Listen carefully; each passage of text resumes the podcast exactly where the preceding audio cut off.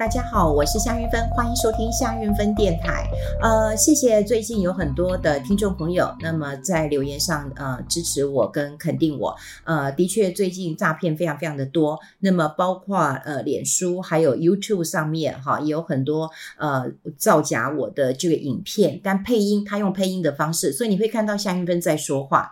那我经常在演讲，或者是我有经常的一些节目，那他们就会截取这个啊、我讲话。的一个啊、呃、内容，呃，不是内容，讲话的这个画面，然后呢，直上他们要讲的话，呃，等于像配音啦，哦，那些话都不是我讲的，明明就是我开口在讲话，可是他把我原来主持节目或演讲的这个内容消掉，换成是。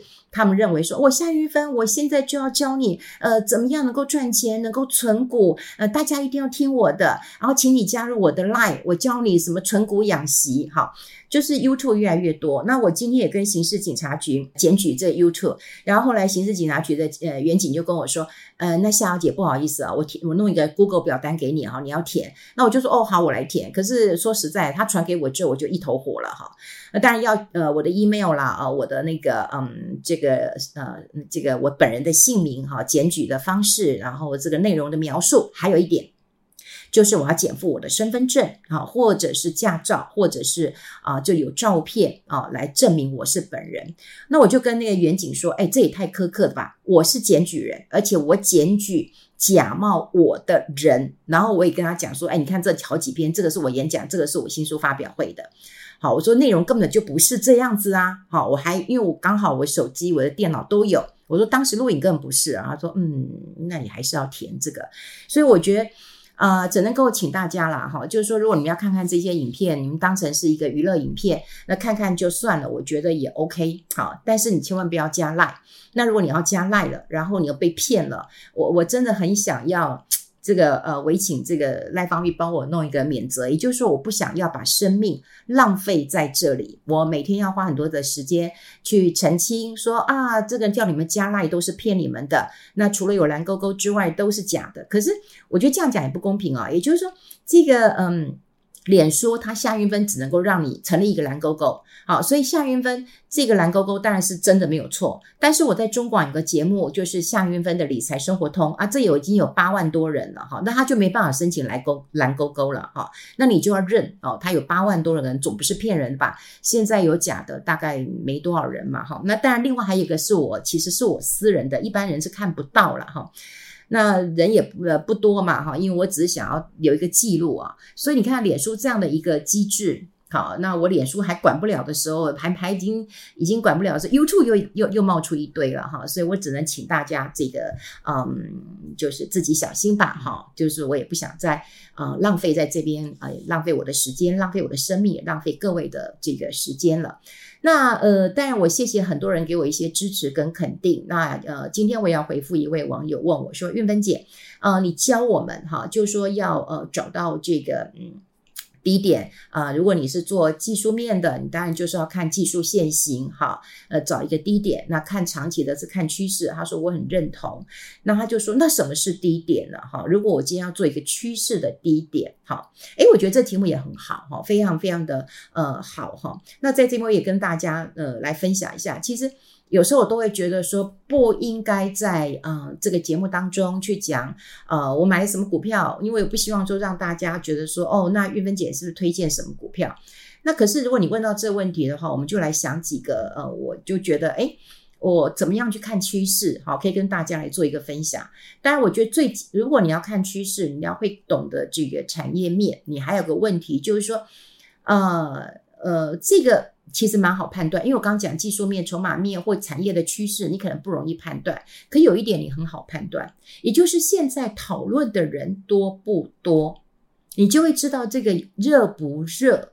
好，那请问一下各位，现在有没有很多人在讨论台积电？有。对不对？台积电这个外资买了很多，哈，买了三百多亿，那买的还是台积电。台积电秒填息，哇，很棒，对不对？冲上了万七点，还是台积电。那么台积电，大家也在呃很多的消息说，哎，美国美国的管理上的问题。总之，如果你还有听到台积电的新闻，那就表示它还有热度。那这个时候就绝对不是一个低点。啊，就不是一个低点。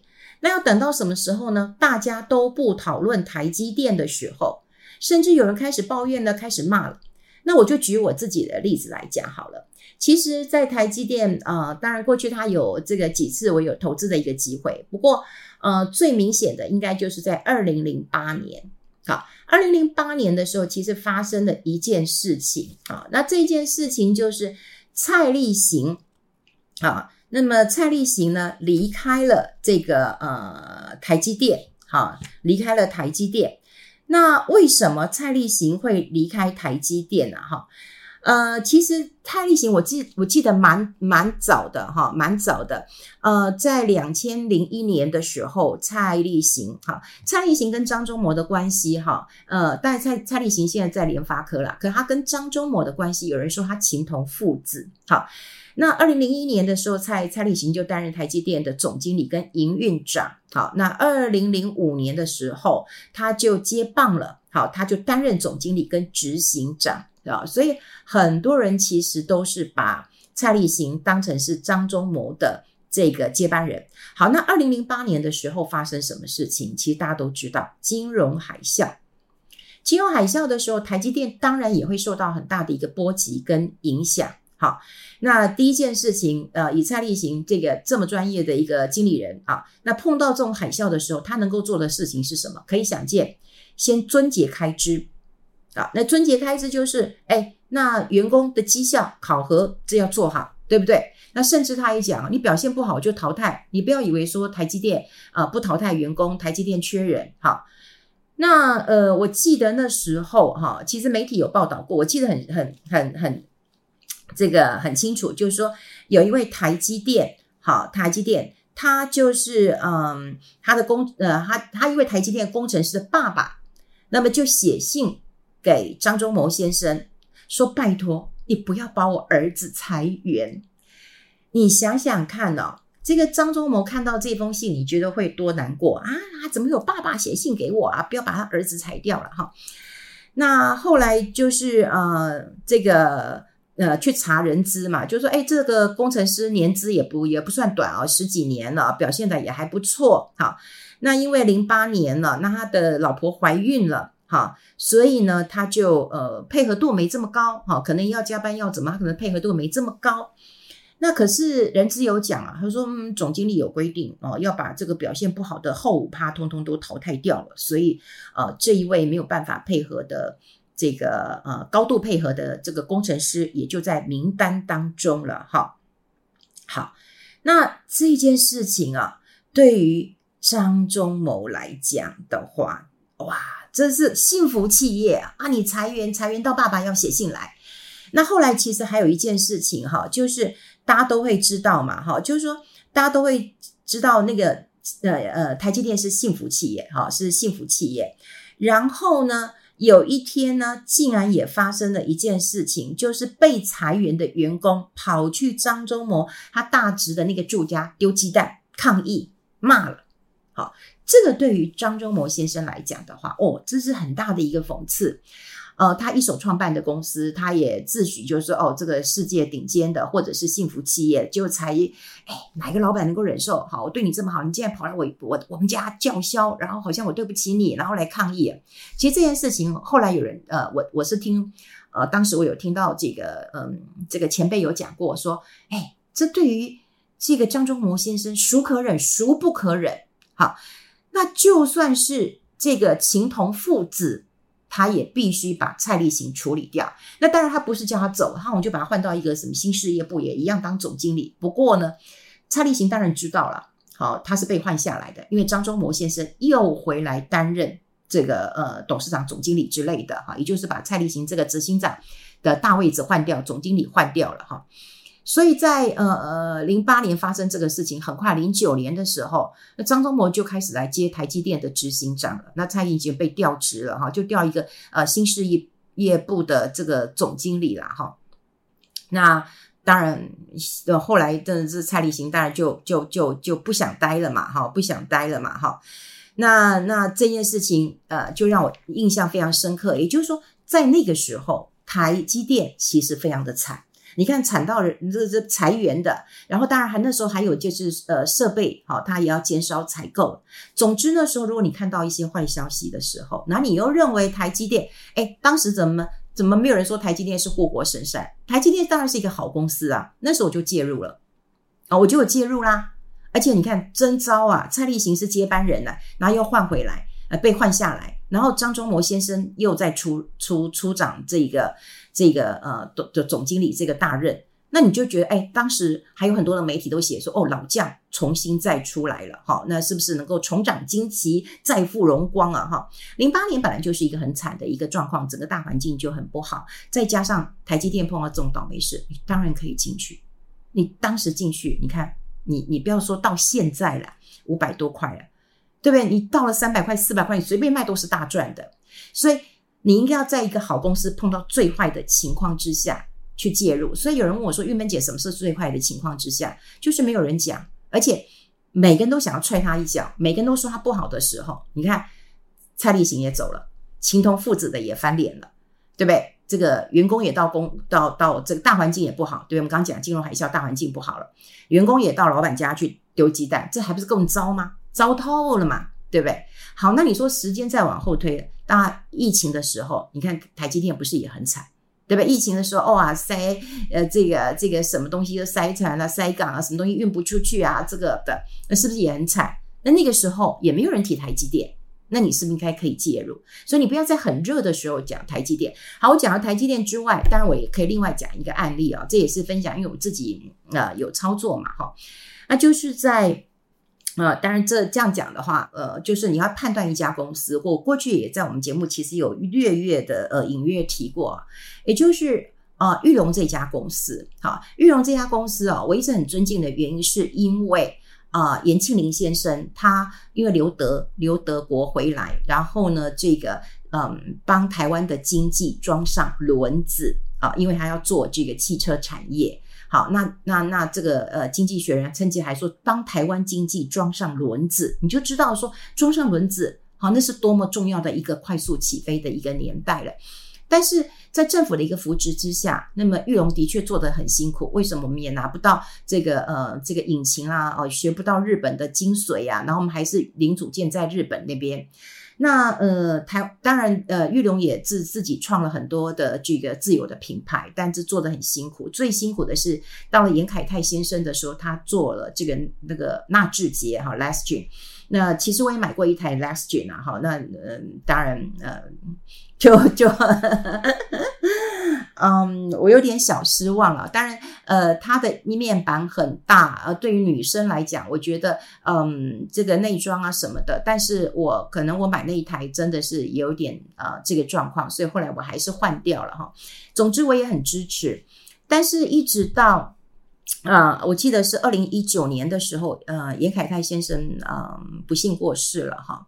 那不是呃过世这个消息，我们觉得英年早逝，我们也很不舍哈。那我们就在观察，就是说，那裕隆未来会有什么样的一个发展呢？哈，那裕隆其实这张股票啊，其实很少人去留意，但我就觉得，第一个，当然我很尊敬这个呃先人对台湾的一个努力，那我也当然很重视这家这个很传传统老公司，但我希望它能够呃蜕变。那蜕变的话，就是要把纳智捷这个赔钱的大钱坑。来去做一个解决。那坦白说，如果是严凯泰先生在的时候，那真的，嗯，他就像他自己生的一个品牌，一个孩子，嗯，他没有办法哦，不让这孩子这个养大，就算赔很多钱，他还是要把他养大。那可是那时候看到他过世消息之后，就开始密密切的注意这档股票，也就是说，那他会不会有些改变？如果把纳智捷这个赔钱货哈，这个处理一下，那会不会有新的一个发展？哈，因为把赔钱货处理掉之后，对于公司来讲就是一个很大的契机哈，所以我就开始留意了，就分批的呃开始去呃介入这档股票了。那真正介入之后，平均成本大概是四十块钱左右，可是各位看现在八十几块，哎，我你看我连今天多少钱我都不知道了。那我想，包括我的制作人，包括很多人都知道，我还报了这档股票。也就是说，如果你要去以积极。一呃，这个这个一去找名牌，你倒不如说你想一个长期的一个趋势，然后你就好好抱着它，就是看着它的一个观察。我也不用每天看，对，除非它有什么大变动，我再来考虑一下。那当然，最近我的儿子也在跟我讨论呐，哈，他就是啊妈，他说那到底我现在要投资什么？哈，我到底要投资这个嗯台积电呐，哈，这个微软呐，NVIDIA 啊，Tesla，哈，到到底要投资什么？哈，那我就跟他说，你投资你不可能就说哦，你一下 all in 嘛，哈，你一定是慢慢开始的。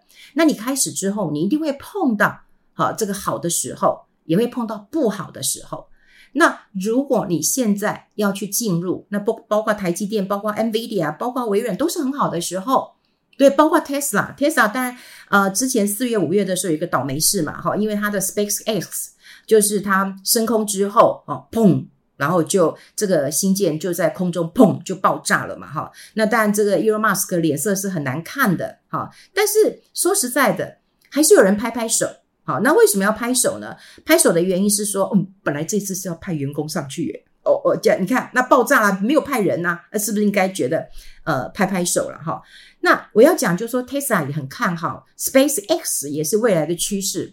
可是你在高档买的时候，你就要忍受，哎，你看它升空，升空以后爆炸，你看它股价会不会跌？一定会跌嘛。啊，跌完以后会不会涨？你要能够忍受这种涨或跌。啊，如果你不能够忍受的时候，你一定要在大环境很不好、没有人提的时候你去买。所以我就跟我儿子儿子讲，我说，要不然你就再忍忍，你就努力工作，再存一点钱。那碰到不好的情况之下呢，你在低点的时候慢慢减。那你也可以现在去买，我也不反对。学到一个经验，其实也也还蛮不错的，哈。因为有一些当然啊、这个可能会失败啊。那当然有一些这个状况，那股价会下跌，但因为你还有钱，你可以继续买。好，我觉得你也不可能说哦，我今天买了以后我就我就一路涨。我刚讲过两种前提，第一个是很烂的，烂到你自己都开始怀疑人生了。但是呢，就像你看，零八年金融海啸也很烂，对不对？台积电也很糟，可是我我敢买呀，因为我老鸟了嘛，对不对？严凯泰先生过世了，但你要赌一下他未来是谁接接班，我也不知道盐城丽玲会接班啊。好，但你又觉得说我可以赌一下，那你要赌的人怎么？你要。尝试知识胆识，你还点过去的经验值，对吧？那我当然我有点钱，所以我去赌一下没关系。但我儿子钱少啊，那可你也不能够保证说哦，那你今天赌了以后，那你就一定会往上涨，因为他现在才会急嘛。你看黄仁黄仁勋来，他才会知道 NVIDIA 嘛，不然他可能也不知道，可能知道微软，知道迪士尼，或者他知道的是可口可乐嘛，哈。那我就跟他说，哎，这个这个，你现在看 NVIDIA。这个我的朋友两百多块就进去了，现在四百多块了，对，那你敢不敢买？呃，不敢。那不敢，你要不要等到它这个比较不好的情况之下？那如果你敢买，可以，那你就要去欣赏一下它有这个非常好的表现，当然有可能会跌到谷这个地狱里面，那你能够忍受，那你就可以去。所以我觉得对大多数人来讲，年轻人可能要买一个经验，但有点年纪的人，我宁愿各位就是在很不好的时候。大环境、小环境都不好，而且都没有人提的时候，你去选定一档股票，然后分批进去，这真的就是不管是在嗯投资学、心理学好，或者是投资行为学当中，我觉得最稳健的一条路。反正还很热，还有很多人讨论的时候，你就先不要去介入了。好，把我过去的一些小故事跟大家来做一个分享，希望对大家是有点帮助的。好，我们下次再见喽，拜拜。